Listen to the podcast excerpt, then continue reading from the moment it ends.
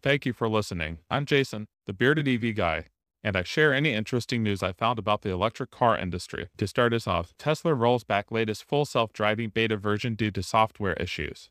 Tesla rolls back the latest version of its full self-driving FSD beta software. Users complained of false collision warnings and other issues. The setback comes as Tesla is under regulatory scrutiny over the safety of its semi-autonomous driving technology. CEO Elon Musk tweeted, seeing some issues with 10.3, so rolling back to 10.2 temporarily. The way I see it, Minor setbacks like this are to be expected in beta software. It seems Tesla tries to make it abundantly clear the system is in beta, and anyone who signs up for it should be aware of the risks involved. BMW chief designer says new cars must be both bold and meaningful. Design chief Domagoj Dukec says vehicle design should be meaningful as well as bold. Dukec said, quote, you can do bold through many tricks. Everybody knows how to make a car attractive, but if it's not meaningful, it's empty. As someone who uses an i3 as my daily driver, I'm excited to hear this. I've always loved BMW design, and I've thought the i3 and the i8 were some of the most interesting vehicles to come out of Germany in a long time. After seeing some of their recent concept cars like the iVision Circular,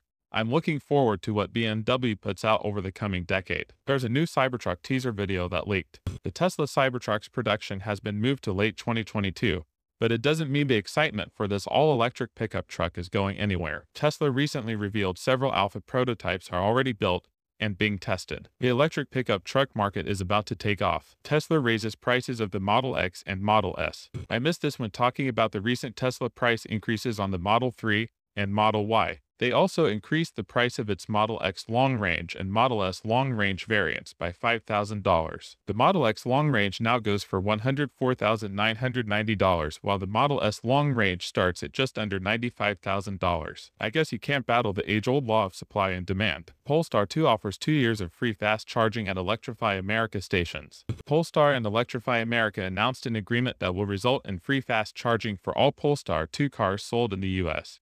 Starting late October this year, the program including current owners who bought their vehicle since its launch date. Gregor Hembre, head of Polestar North America said, We are thrilled to announce this offer for current and future Polestar 2 owners, streamlining the EV ownership experience for our customers. The program will cover any session under 30 minutes for the first two years of ownership. Ford F-150 Lightning orders delayed until December. While the vehicle itself is not delayed, the ability to place your order has. Multiple reservation holders have posted the news that their local dealers have emailed them about the delay. There are currently more than 150,000 reservations for the electric pickup, so placing your order as soon as possible is important if you need it soon. Ford recently doubled its production target to 80,000 by the year 2024. Cadillac Celestiq has a futuristic smart glass roof.